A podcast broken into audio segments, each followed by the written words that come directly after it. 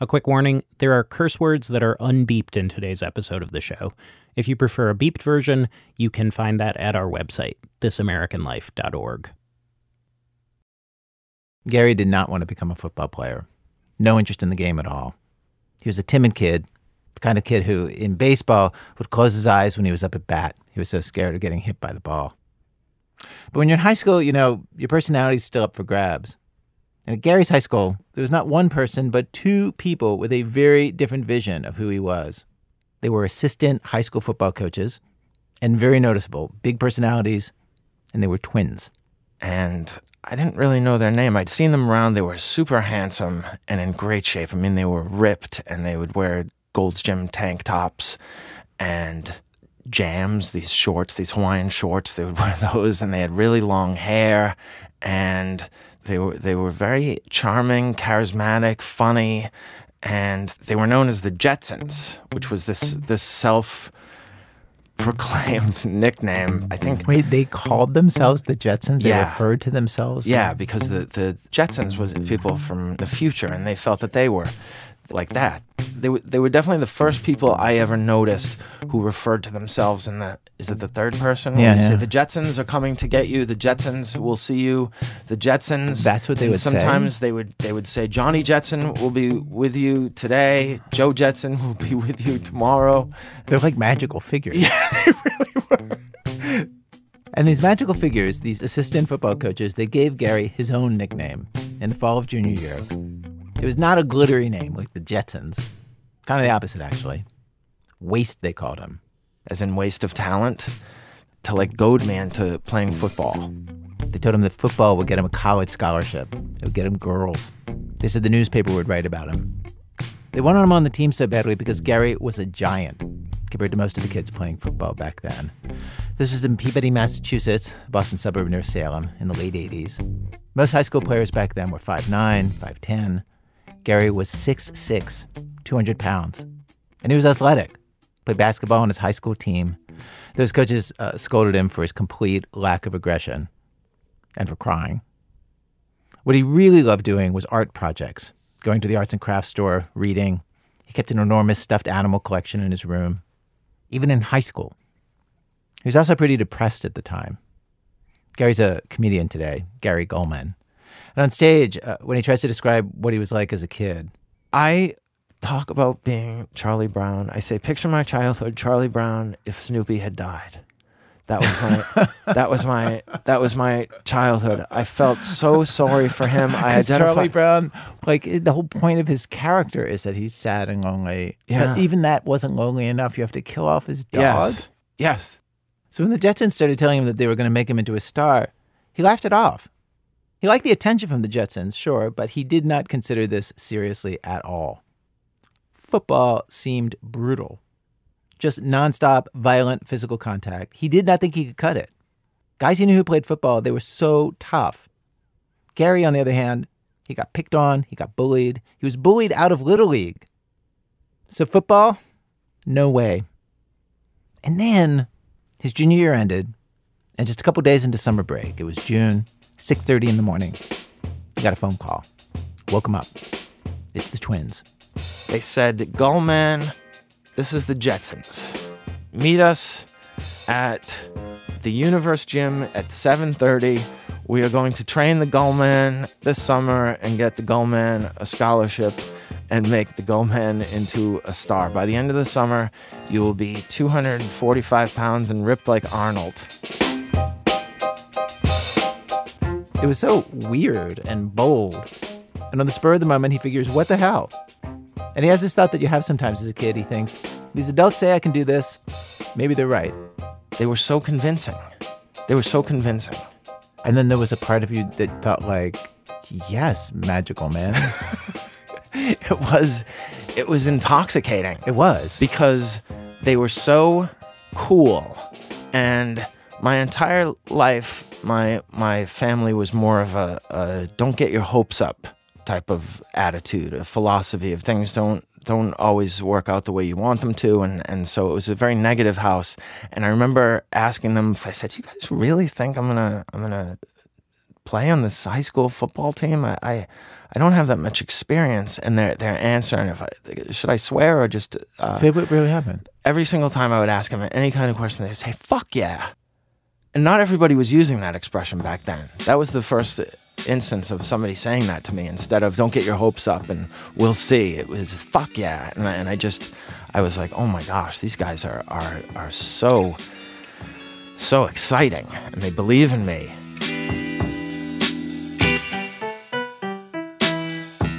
So that summer, every morning, he works out with the Jetsons from 7.30 to 9.30. Then they take him to a diner, and they buy him a big breakfast with eggs and other proteins.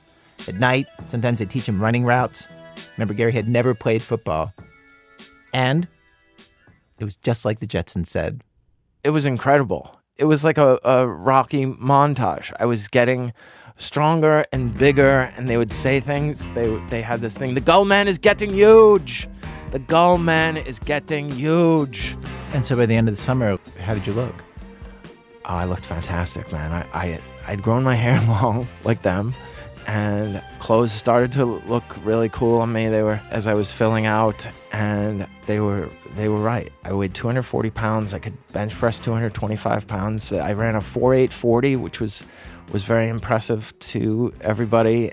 Everything about me had had changed physically. I I had built this really great costume Why do you say costume? because it, it covered up who I really was. I was still the same the same Gary who who cried at movies. So, so you have this man costume Yeah. that you're wearing, which is your new body. Yes. I feel terrific. And as it came time to start practices, you would think that he would be psyched to use this new body that he had created for the purpose it had been made for. Like, okay, he's Captain America, it's World War II, bring on the Nazis. But in fact, he was terrified of just getting hit, of the physical contact that's just built into football. And a week before practice, he talks to a friend and he says to the friend he doesn't think he can do it. He doesn't think he can go through with it. Should he call the Jetsons and tell him he's thought it over? It's not for him. I'll never forget what he said. He said, Gary, they will kill you. They spent their entire summer training you and, and feeding you. You can't. You have to go through with this. So he did. He went through with it. But the problem was, as John Jetson put it, he was a daisy in a field of weeds, a lamb among conquerors. You can put a kid into a tough guy costume, but it doesn't always make him into a tough guy. And of course, adults are always trying to convince kids and inspire kids about who they can be. That's what good parents do, that's what good teachers do. But some kids, like Gary, just have trouble going along with the plan. They want to please the adults. They want to do what they're asked. But all the while, they genuinely wonder can they actually become the person the adults are telling them to become? Is that them? Is that who they should be? And it's totally confusing for them. The adults in their lives seem to know what they're talking about. They're adults, for God's sake. They're supposed to know better. But the kids end up wondering in a really primal way who am I? Well, from WBEZ Chicago, it's This American Life. I'm Ira Glass. Our show today in two acts. In the second act, adults make it so a woman can't even decide what is true about some of the most basic facts about her own history. But um, we're going to start with this story, Act One, Gary's story, which we're calling Jersey. Sure. Gary uh, went to his first football practice, and it was just as bad as he'd imagined it would be. Guys rush at him and smash into him on every play. It's totally painful. He's completely miserable, bruised. He was in this one play. This guy hit me helmet to helmet, and it was so loud, like a gunshot, and, and everybody noticed it, and they called it a biz. And the way it got its name was they said, and the, the Jetsons told me this, they said the biz is the sound that it makes when you get hit in the head during a game, which is bzzz. And each week, the, the guy who had the best hit on somebody else would get this t shirt called the, the Biz of the Week t shirt. And now we know that they, these things, these bizzes, they, they were concussions. But at the time, in 1988, the concussion protocol was pretty much you good? You good? And that first time that I got bizzed, the Jetsons were so proud of me. They they high fived me and they patted my my head. The Gulman got bizzed, his first biz. I was laughing along with them, but I was like, I, I hope that never happens again. So every day, Gary would show up at practice and hated it. Until, finally, they started to play real games. And these are just preseason scrimmages, but they're against other high schools. There's a crowd in the stands. That changed everything. From the very first time they put him in on offense. They set up a play for me. It's this pass where they just throw it over the middle. They throw it up high. Nobody can reach as high as I can jump. I catch it. It takes a couple of guys to to bring me down just because I'm I'm big and I want to run away from contact. Like there were fans and they were cheering. I, I will say that was exhilarating. Coaches try him out on defense. He barely knows what he's doing, and he sacks the other side's quarterback. I had no technique. Yeah. But I was just so much bigger than this kid that it, that he couldn't out outrun me because he wasn't as fast as me and he wasn't as strong as me. So he, I, I was able to wrestle him to the ground. Anyhow, we go into the to the locker room and the coach is berating the other players on the team for for not being aggressive and he says the only person out there sticking anybody which I don't know if they still use that expression, but I like that expression. Sticking anybody is Gary Gulman, a kid who never played football until this summer, and I, my, I had goosebumps, and I, it was it, it was like a movie.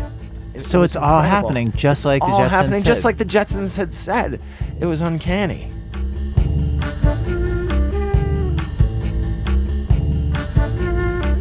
Opening game of the real season, the coaches start him, this newbie player.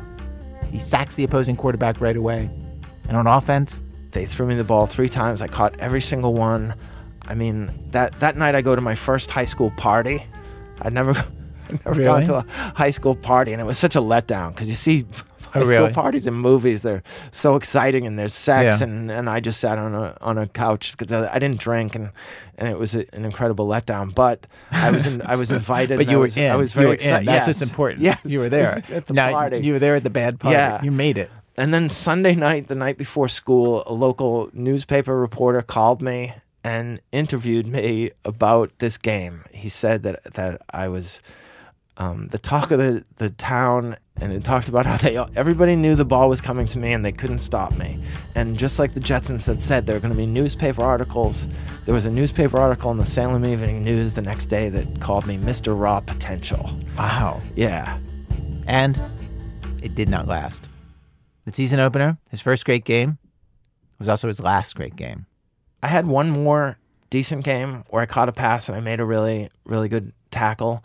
But the teams started to do this thing where they would send guys to block me and my legs, and they would send a couple of guys and they would just roll into my my legs. I think it's called a, a cut block, if I if I remember properly. But that that was how they would sort of neutralize me. In And didn't the Jetsons have some technique you could use to like get around that? No, I, I, either either they they didn't suggest one, or I wasn't able to employ it. Opposing quarterbacks learned to stay away from the side of the line that Gary was on, so he wasn't sacking anyone anymore.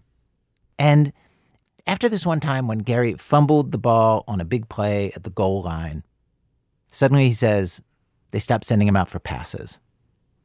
So no more heroic catches. He wasn't making big plays.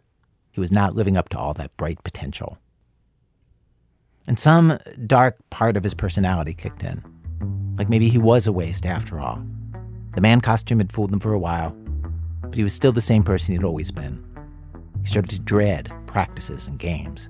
I would throw up before every game on the sideline. I would throw up because I was overcome by nerves and anxiety.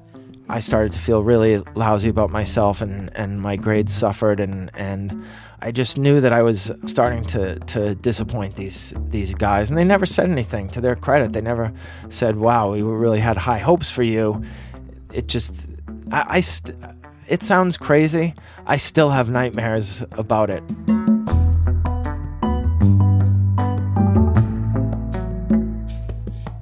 His plan back then was make it through the season, one game a week, never play again.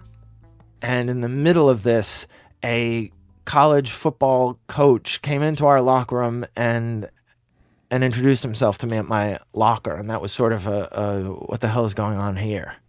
Introduced himself to you. You mean? Yeah. And said what? He said, uh, "You had a great game, which I I hadn't, and I am an assistant at Dartmouth College, and we'd love for you to take a visit to Dartmouth." Okay, here's the thing that Gary didn't know or understand at the time. As disheartened as he was, his coaches did not think he was having a bad season. Sure, they weren't sending him out for passes, but the main reason for that, John Jetson told me on the phone, wasn't the fumble that Gary had made, like Gary obsessed over. It was that the quarterback couldn't throw reliable passes. Their team wasn't that good that year. And sure, yes, Gary didn't know how to stay on his feet when players threw themselves at his ankles, but John Jetson says he'd only been playing football a few months. Of course he hadn't mastered that. There wasn't time to teach him everything. The Jetsons still saw Gary as a diamond in the rough. Gary was doing everything they asked, ran his plays well, was more reliable than most of the team. And so, the coaches did what they did with any player with a ton of potential. They took video of Gary's best game, that great first game, made a bunch of copies, and sent it around to colleges. And after seeing that video, a parade of recruiters showed up at Gary's school. He'd get called out of class to meet them. He was approached by Harvard, Holy Cross, UMass, University of New Hampshire, University of Maine, and some top Division 1A schools, Syracuse, and Boston College, his favorite, who'd recently won the Cotton Bowl. And also, there were players on the team who were all Americans. I mean, this was a big time program that played a big time schedule against Penn State and Notre Dame and Ohio State and USC. I mean, they were they were big time football. And they had Heisman Trophy winner Doug Flutie. He was the hero to everybody in my neighborhood. And what do you remember of like them recruiting you? I remember this man who I had seen on TV because he had recruited Doug Flutie, and he was a New England celebrity. His, his name was Jack Bicknell. I'll never forget it because it, he had an office at Boston College and it overlooked the stadium. And he had a, a Heisman Trophy, and he said, "Son, I always I always loved being called son." And I, I would just melt. It's like an arm around the shoulder. I, I don't know what it is about that word. He said, "Son, I'm going to go ahead and offer you," which meant uh, a scholarship. I'm going to I'm going to offer you, and he said something to the effect of, You're 17 years old, or maybe I was 18. He said, You have an NFL body. And, and I remember thinking, Wow, I've really fooled another one. And I, part of me was thinking I was afraid this was going to happen because I'm going to have to take the scholarship and I know I'm going to be in over my head. And then the other side of it was, This is so exciting and somebody believes in me and and did part of you feel like oh my god i'm going to be playing for this incredible coach. Whatever problems i had in high school this guy is the guy. He's a genius. He's going to fix whatever problem i had. I'm going to be a star. Yeah. So he takes the scholarship he says he has no idea how he would have paid for college without a football scholarship he works out all summer and by the time he gets to training camp he was bigger than ever 260 pounds his speed and strength one of the best on the team but it's clear right away I just felt so small. I mean, these guys really were supermen. Their aggressiveness, their strength, it wasn't the same sport. And it was quite clear early on to the other players that I wasn't like them. I, I didn't oh, talk oh, like true? yeah, and I could be pushed around, and I I could be bullied. There were guys who were going to go on to the NFL. There was one player who played for the Vikings, and I remember one time I was lollygagging on a play, and he he hit me and bizzed me and he said to me afterwards and, and he was he was his nickname on the team was the maniac which you really have to do something impressive to get a nickname like that amongst these lunatics. He said to me he said you can't just stand there like that. I could have killed you. In the in the nicest way possible he said that he had let up even though he had hit me harder than i'd ever been hit in my in my life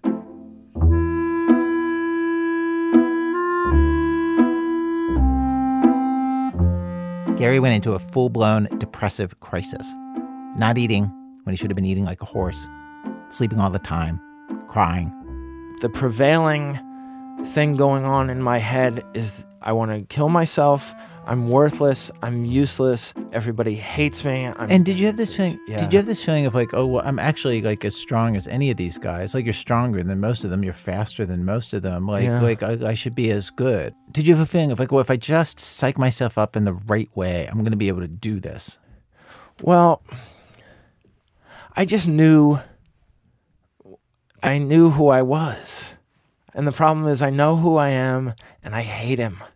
I hate him. He's so weak and he disappoints and he lets down and I just wanted to go back to the, the room and sleep and and and cry. Yeah. Did you have your stuffed animals with you? No, but I I had brought my blankie.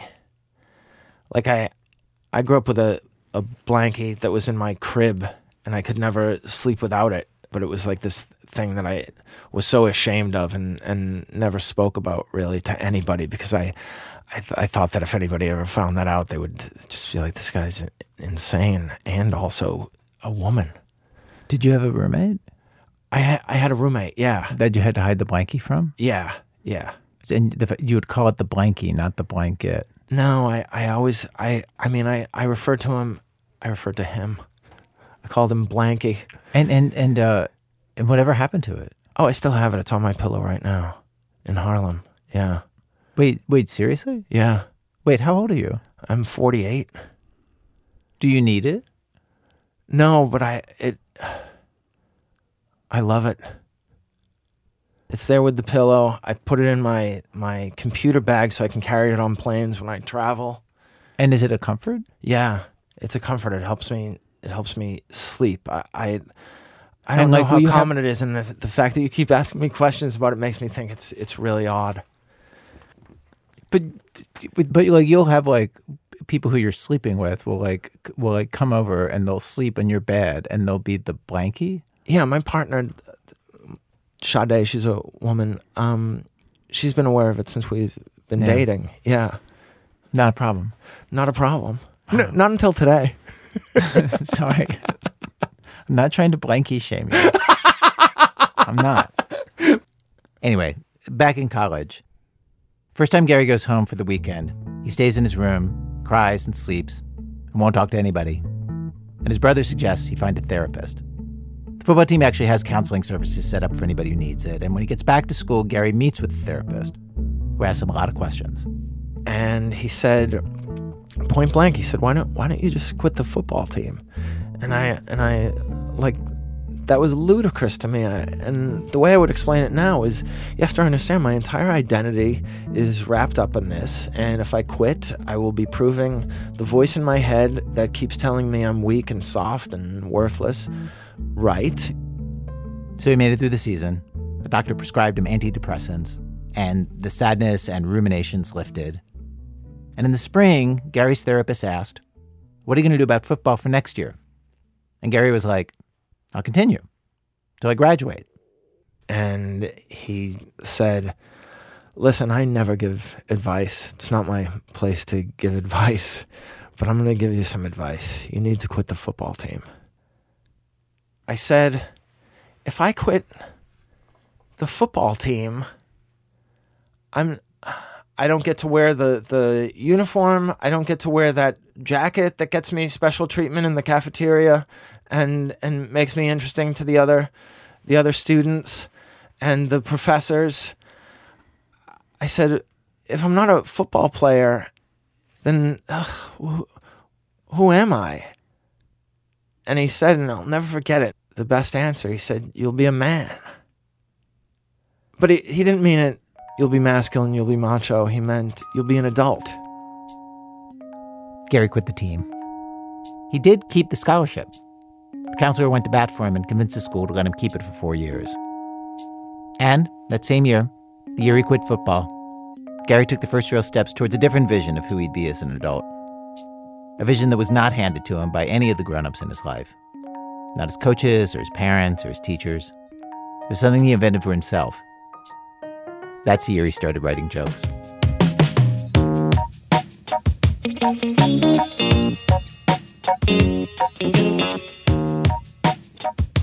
Do you know that I listen to your show and I've heard people reveal things about themselves that I wouldn't reveal Yeah. and I would never thought that the blankie would be one of those things. That there could be somebody being like, "Oh, I'd never tell anybody about a blankie." I, I don't. I could care less that everybody knows now. So you feel no you feel no self consciousness about it at all. Not anymore. I did for 47 years though. I only mentioned it on stage this this year.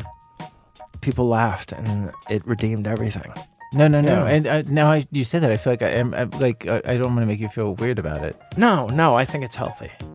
But but you love Charlie Brown. Who was the wisest character on the Peanuts cartoons?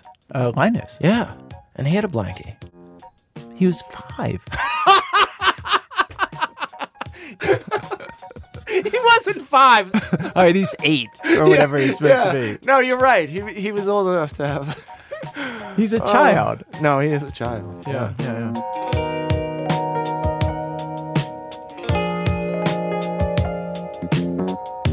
Gary has an HBO special called The Great Depression. It's on HBO Max. If you're curious about his work, you can find it at garygulman.com.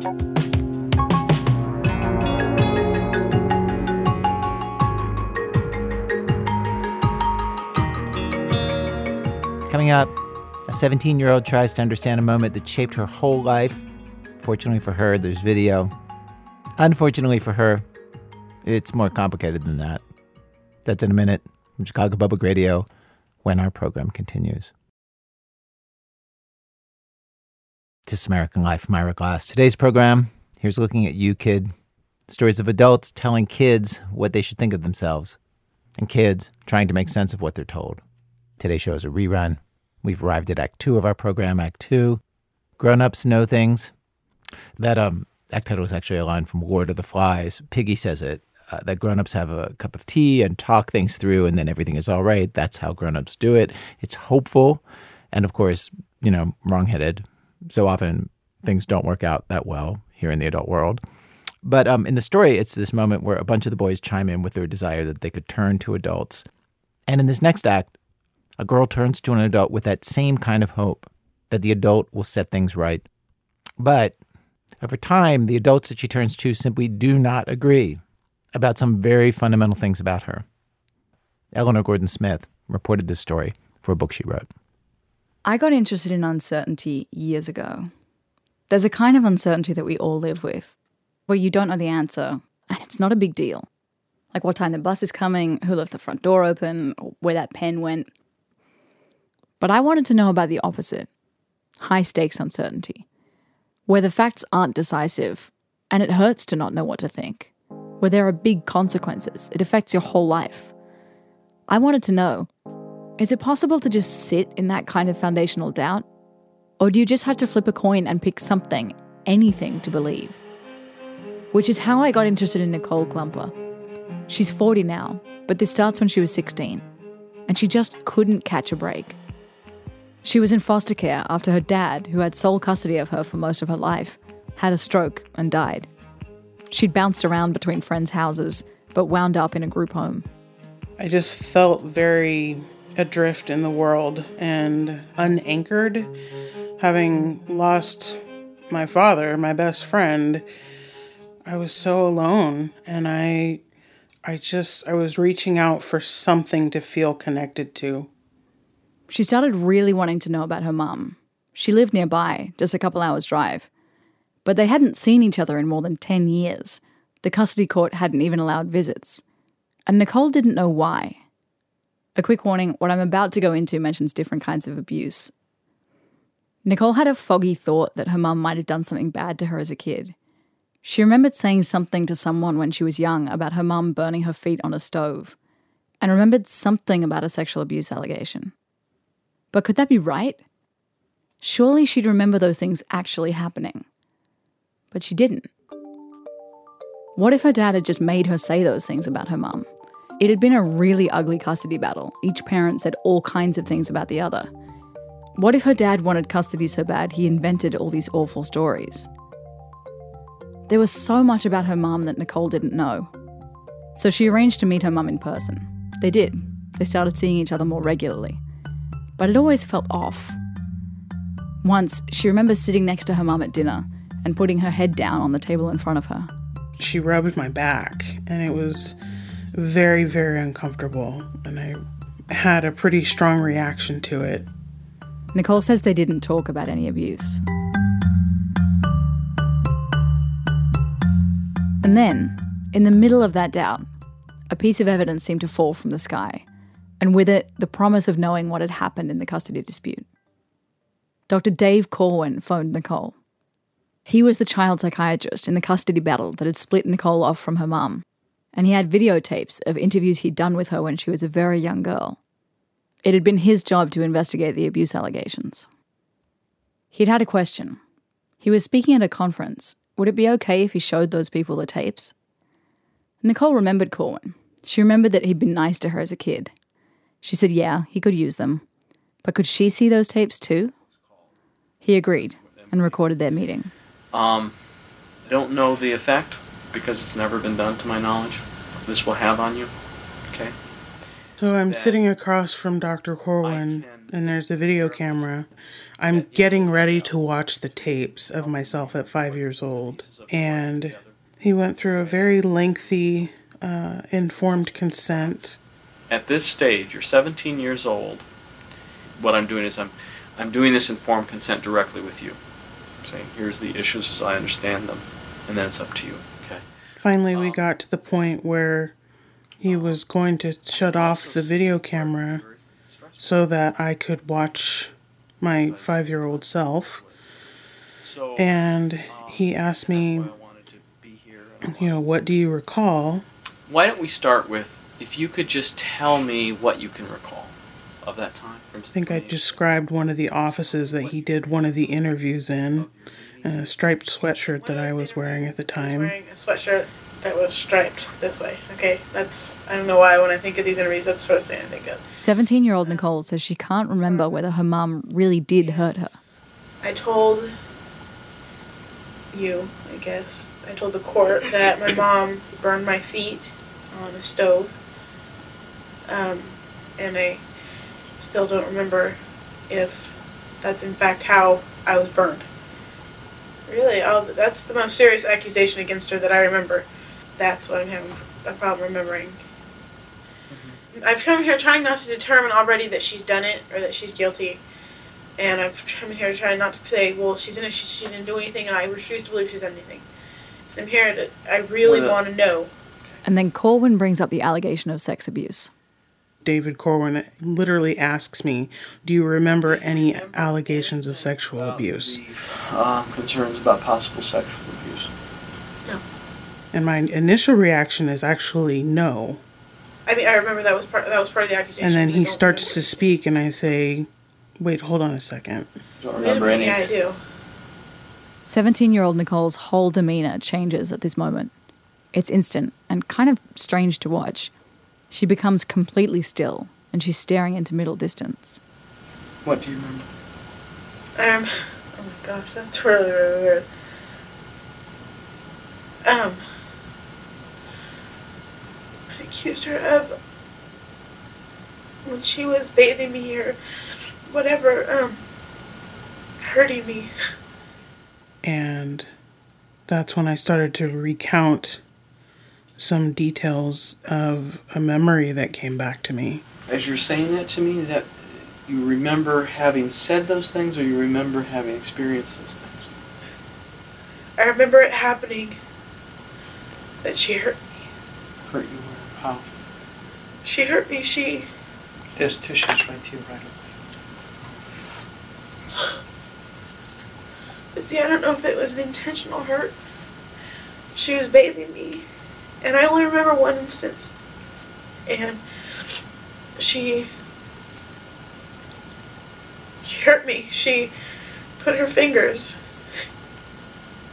too far where she shouldn't have, and she hurt me. That's the first time I've remembered that since saying that when I was six years old. But I remember Okay. You remember being beyond. Yeah, I remember it happening. Okay. It was like Tell me about um whatever. Like a movie set, uh like where the walls there's no there's no roof. Like I was sitting up on the walls looking down into a bathroom and uh, my biological mother bathing you know, younger me. And she touches me inappropriately, and that's where the memory stops. So it's like you're watching it from outside of yourself, from above. Yes. But I could feel the pain, though. And I remember saying that I, it's like I took a snapshot of the pain. Seconds long, a picture of the pain and what was inflicting the pain. It was my biological mother.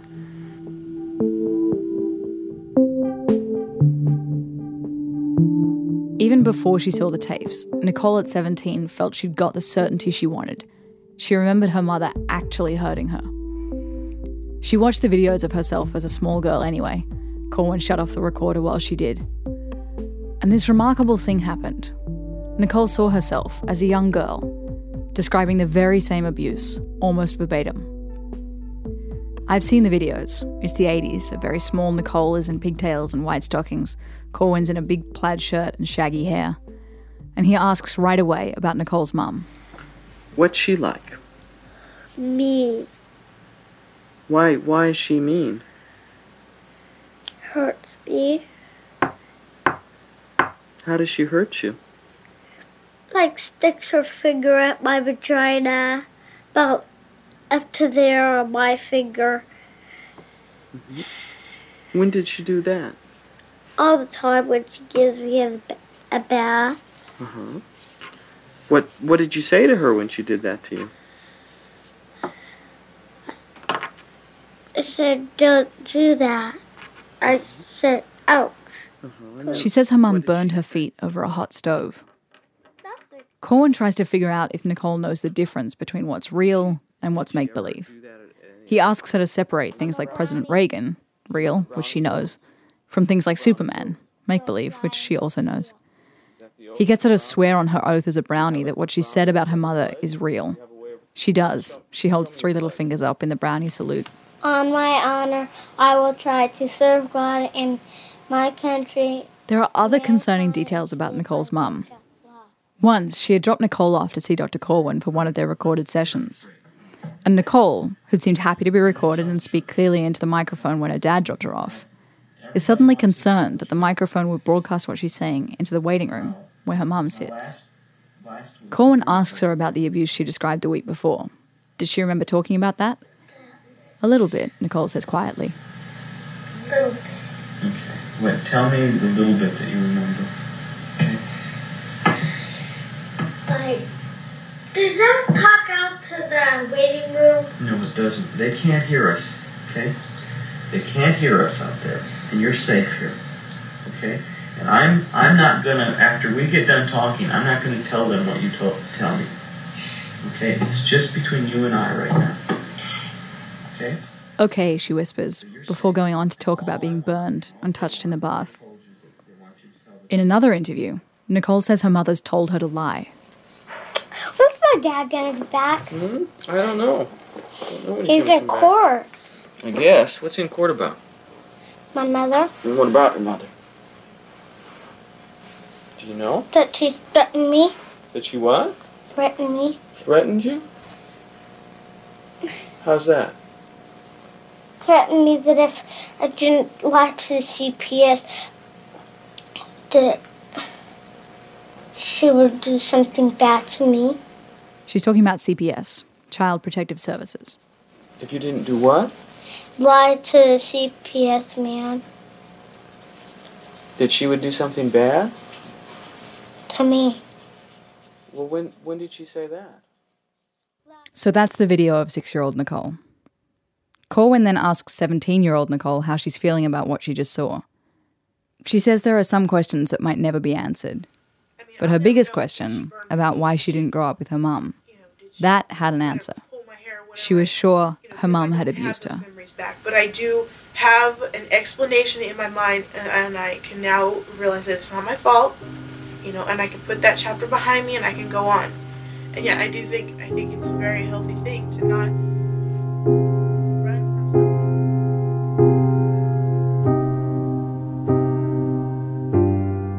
something. For Nicole, the tapes and her memory proved what had happened to her as a kid. It was a relief. She'd been worried that she was going to learn that her dad really did coach her to lie about her mum. Now she could put that aside. She could remember him the way she always had as her best friend and a good dad. But then Corwin published a case study about Nicole. He didn't use her name, he called her Jane Doe. But Corwin's case study became part of a huge dispute that was fracturing psychology in the 90s. It was called the Memory Wars, and the argument was about whether repressed memories, adults suddenly remembering trauma, were real. Some scientists believed repressed memories were possible, others said no way.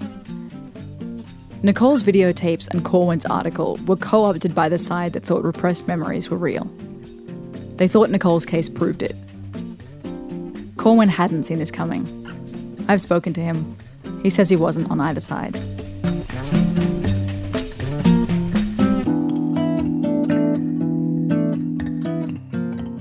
Dr. Elizabeth Loftus read Corwin's article with one eyebrow firmly raised. She was a psychology professor at the University of Washington and a big deal. It was her experiments that proved memories are malleable. And she was a star witness in high profile court cases where she argued that eyewitness recollections aren't reliable. So when the memory wars began, she knew which side she was on. She thought repressed memories were almost never real. She wrote a doorstop of a book called The Myth of Repressed Memory. And when she read the Jane Doe case, she was alarmed. I knew that people were using this case as the new proof of repressed memory. It was being discussed academically, it was being introduced into court cases to prove that repressed memory is real and has been proven. It, be, it was being used against people whom I thought were innocent uh, because they were on trial in their cases. And so we had to get to the bottom of it. Part of her suspicion was the message, and part was the messenger. She'd seen Corwin testify in court on another case. A patient accused their therapist of abuse. And she didn't find him persuasive there either. I already had a suspicion about Corwin and his judgment. Uh, I think going into this situation because of the work I had seen him do on this other case and how he had pretty much, you know, helped to ruin the life of this poor female psychiatrist who was the accused person in this other case. You're saying that the female psychiatrist was accused of abuse? Yes, by by I think a former patient. And Corwin was saying that that had happened. In so many words, yes, he was he was an expert for the accuser. Loftus decided to investigate the Jane Doe case. She wanted to know whether the abuse had really happened. But to do that, she needed to know the real name of that little girl. Rather than ask Corwin, which would be normal for a researcher looking into someone else's study, she decided to dig around on her own. Loftus knew where to start. Clues in the tapes. Uh, at some point in the tape, he called her Nicole. And I just made a little mental note. Hmm, her name is Nicole. He said something like, and when you were living in Fresno. And I thought, hmm, it has something to do with Fresno. That kind of thing. She contacted a private investigator to run down some tips. She searched death records for Nicole's father. She found dozens of matches. And she started narrowing them down, closing in on the real Jane Doe. Nicole, meanwhile, was thinking very little about her time as Jane Doe.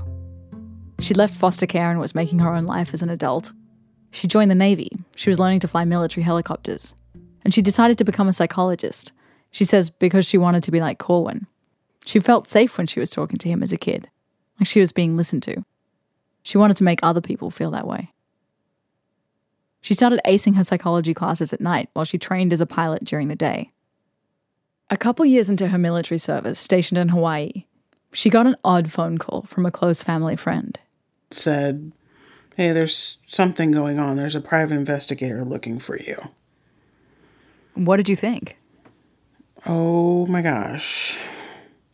Why on earth? What on earth? What is happening now? And I knew within moments of hearing the words private investigator that this had something to do with Dave's journal article. It was the only thing she'd ever been part of that might be interesting to an investigator. She called Corwin, who learned Loftus was behind it. Loftus interviewed Nicole's foster mum, former stepmom, family friends who knew her growing up, She'd even interviewed Nicole's biological mum and said she might have been wrongly accused. Nicole, hearing about Loftus, was like, absolutely not. Why did you want her to stop? Um, I felt intruded upon. I felt violated, very vulnerable, very exposed. Um, and I understand that that probably sounds weird given that I had already given Dave my consent to publish a story about intimate details of my life. But there's a very, very big difference between someone asking you to investigate parts of your life and someone doing so without your knowledge or permission. Uh, I did exchange emails with her, and I asked her to stop what she was doing. And what did she say? In so many words, no. Did she ask you any direct questions while she was looking into the case? No. Did that strike you as kind of odd? It struck me as kind of infuriating. Nicole complained to Loftus's university, who told her to stop investigating the Jane Doe case. I just got the call from some administrator on my campus saying, you know, are you looking into this case? I said, yes. I'm looking into this case, and uh, and they came and seized my files. I mean, I, I, I couldn't believe this was happening. When when can when can the administrators come to your office and just take your files? Loftus was eventually cleared, and she published her findings on Jane Doe. She argued that the abuse might never have happened. Of course, this was the opposite of what Nicole had believed and clung to since she was 17. Loftus printed eight pages worth of doubts in a magazine and called the article Who Abused Jane Doe. When Nicole heard the article was on stand, she took a friend from her military base and drove 50 miles to Barnes & Noble, where they stood side by side reading it. It was so hurtful. It was so ridiculous to me that someone basically interviewed everyone in my life who had known me when I was a child except me, and then went ahead and patchworked together this story that just so happened to completely support her hypothesis. How dare she? She just had no right. She just had no right to do what she did. Whose story is this? This isn't just her story. This is this is the falsely accused mother's story. This is a whole uh, other people are part of this story. I, I don't think one person gets to just decide I'm going to only tell the story one way and only let people tell it who believe me compl- uncritically. What about the other people in the story? I thought I was investigating an accusation against a possibly innocent person. I don't think the claim is that you should have just believed her uncritically. I think I think Nicole says that the way that you went around this research was sort of traumatizing and demoralizing to her. Like it made her feel like she didn't have any control over her own records and her own confidential information from her childhood. Can you put yourself in her shoes at all? Can you understand why she feels like this was a trespass? Uh, well, I, I, yes, I, I mean, I think she she had her way of of telling her story, and um, and she didn't want there to be another way, and and then that might be upsetting for her. I don't. I. It doesn't seem to me like what she was upset by was that there was another way of telling the story. I think what she found upsetting was that you found out who she was and looked into her life without asking her or without thinking about her. Um, well, don't you think that, that, that that's what journalists do all the time? Usually, when you write a story about someone, you contact them or you ask them what they think of the things that you've found out. Uh, actually, I you know I I there were times when I would have liked to have talked to her. I think I even wrote up some questions that I might want to ask her. But in the end, we, we decided that it, it was just too risky. Risky how? Uh, I just remember there were going to be conditions, and and and it, it just made us nervous. And so we decided we would just publish what we had found out through many, many other sources. Um, and, uh, and and leave it at that. And that's that's what we did. Nicole sued with the help of a lawyer who took her case for free. They went after Loftus and everyone who'd helped write the article for 21 complaints from defamation to invasion of privacy. But even though she was angry with Loftus, Nicole read her article over and over again until something happened that she wasn't expecting. She found herself agreeing with Loftus a little. It planted a seed of doubt. It did. Yes. What was that like to feel like there's this thing that you've been so certain of for so long that you felt like you had resolution of with Dr. Corwin and seeing those tapes, and then to have it be the subject of doubt again? What did that do to you? It made me feel very small. It made me feel very insignificant, as though my opinion on my own, the events of my own life, were the least important. Nicole started changing her mind back and forth, over and over. Some days she thought she'd been abused. Other days, she thought she'd lied about it.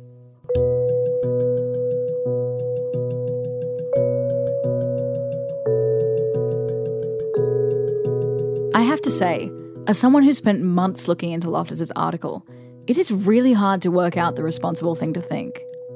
When I first read it, I remember thinking, game over. There's no way Nicole's mum abused her. But as I looked into each claim Loftus made, what had seemed like a 9 on the convincingness scale turned out to be more like a 4. Like Loftus found a report from another psychologist who'd interviewed young Nicole, who said she sounded mechanical and rehearsed when she talked about abuse. Loftus told me that was the evidence that impressed her most. But I don't know. He says, quote, Nicole has told her story numerous times to a number of different people, and she now sounds mechanical. He could mean Nicole's lying, or he could just mean she's been asked to tell it too many times. And Loftus interviewed Nicole's stepmom, a woman who'd been there for the custody battle. She told Loftus that she and Nicole's dad had tried to win custody with what she called the sexual angle, Loftus heard that as sinister.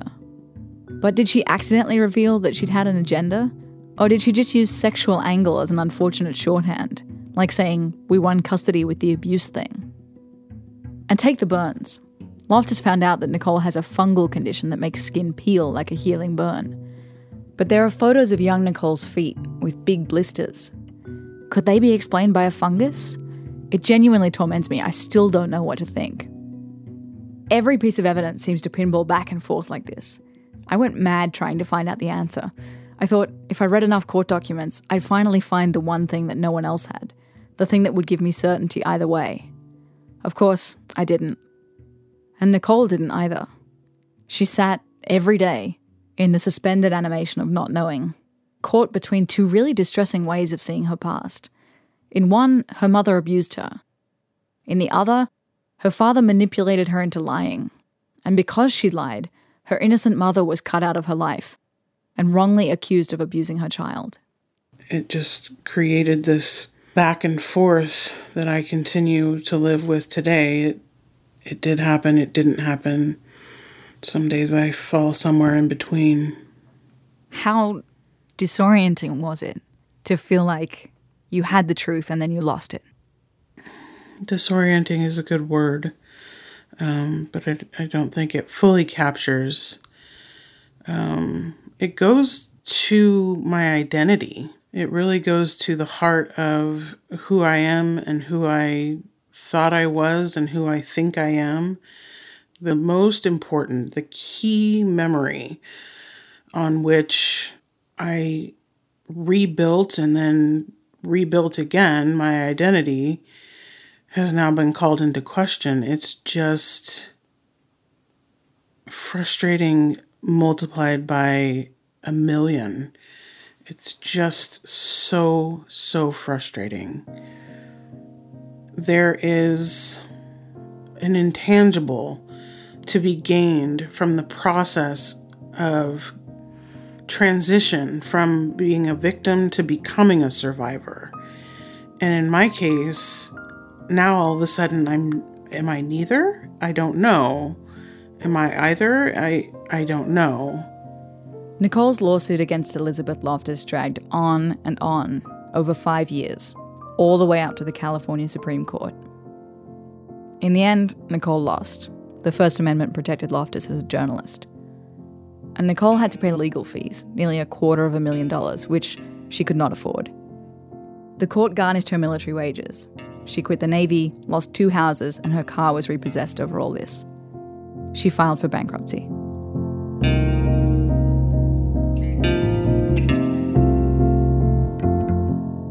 These days, instead of being stuck between believing she was abused and believing that she wasn't, Nicole's found a third option. She tries to care a little less. She can't dial down the uncertainty, so she tries to dial down the stakes. I'm never going to know. I'm never going to know. And uh, even after all these years, I think I still thought that at some point I would come to a solid decision yes or no. And really, really, I'm never going to know. And that just has to be okay. There's so much that Nicole can't be certain of. So she hammered out a certainty about herself. She found a way forward. She became a pilot. She got two master's degrees and a PhD in psychology. She's now a therapist, like she's wanted since she was six. And she's never cut her mum out of her life. Nicole's mum has always said that she never abused Nicole. She maintains that today. And she says she didn't tell Nicole to lie to Child Protective Services. Her mum's in her 70s. They live in the same state. It's not an easy relationship. There's a possibility that I ruined my biological mother's life. There's a tremendous amount of guilt associated with that. We're close for, well, we're relatively close for a period of time, and then things sort of fall apart again, just as they have. When was the last time that you spoke? Five months ago. And what was that like? It's still it's still awkward. It's still very pressured, if you will. Um, she still wants very much for me to believe that she never did anything to me, and and I still don't know. So it's it's really really hard to move past that major sort of elephant in the room. Do you ever talk about it? No.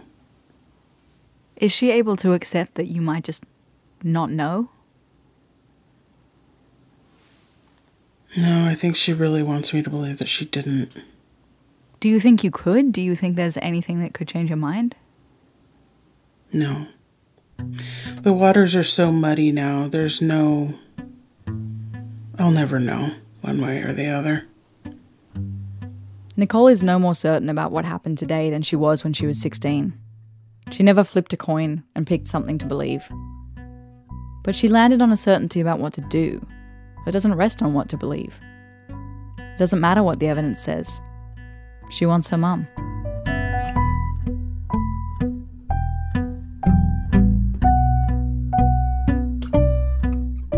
Eleanor Gordon Smith.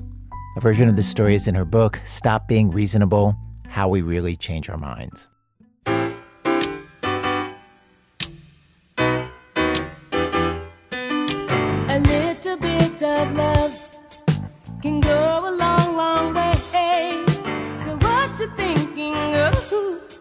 Should maybe start today, start today, start today. Ooh, ooh, start today. Well, program was produced today by Neil Drumming and Emanuele Berry. The people who put our show together includes Whitney Dangerfield, Aviva DeKornfeld, Hillary Elkins, Damian Grafe, Miki Meek, Stowe Nelson, Catherine Raimondo, Nadia Reiman, Robyn Semien, Alissa Shipp, Lilly Sullivan, Christopher Swetala, Matt Tierney, Julie Whitaker, and Diane Wu. Our managing editor for today's program was David Kestenbaum. Additional production help on today's rerun from Ari Saperstein. Special thanks today to John and Joe Taché, aka the Jetsons, Amy Bertain, Michelle Johnson, and Keith Woods. Our website, thisamericanlife.org. This American Life is delivered to public radio stations by PRX, the Public Radio Exchange. Thanks as always to our show's co founder, Mr. Torey Malatia. You know, he is so excited about the superhero he created. This guy who gets bit by a radioactive seagull, patrols the beaches, saving lives. Torey swears it's super popular. The Gull Man is getting huge. The Gull Man is getting huge. I'm Ira Glass. Back next week with more stories of This American Life.